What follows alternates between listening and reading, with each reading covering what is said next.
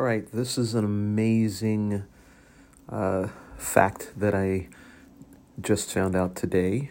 Um, the source is USA Today. The headline says U.S. citizenship eludes thousands of adoptees. And the gist of it is that international adoption does not guarantee citizenship.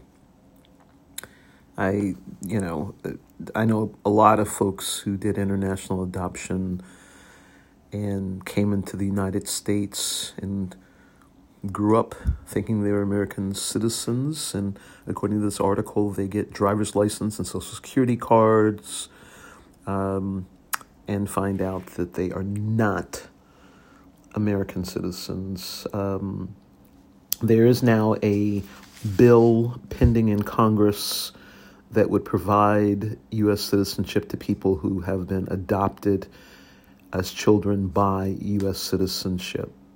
Um, but it's not going to happen this session. So, wow. Thanks.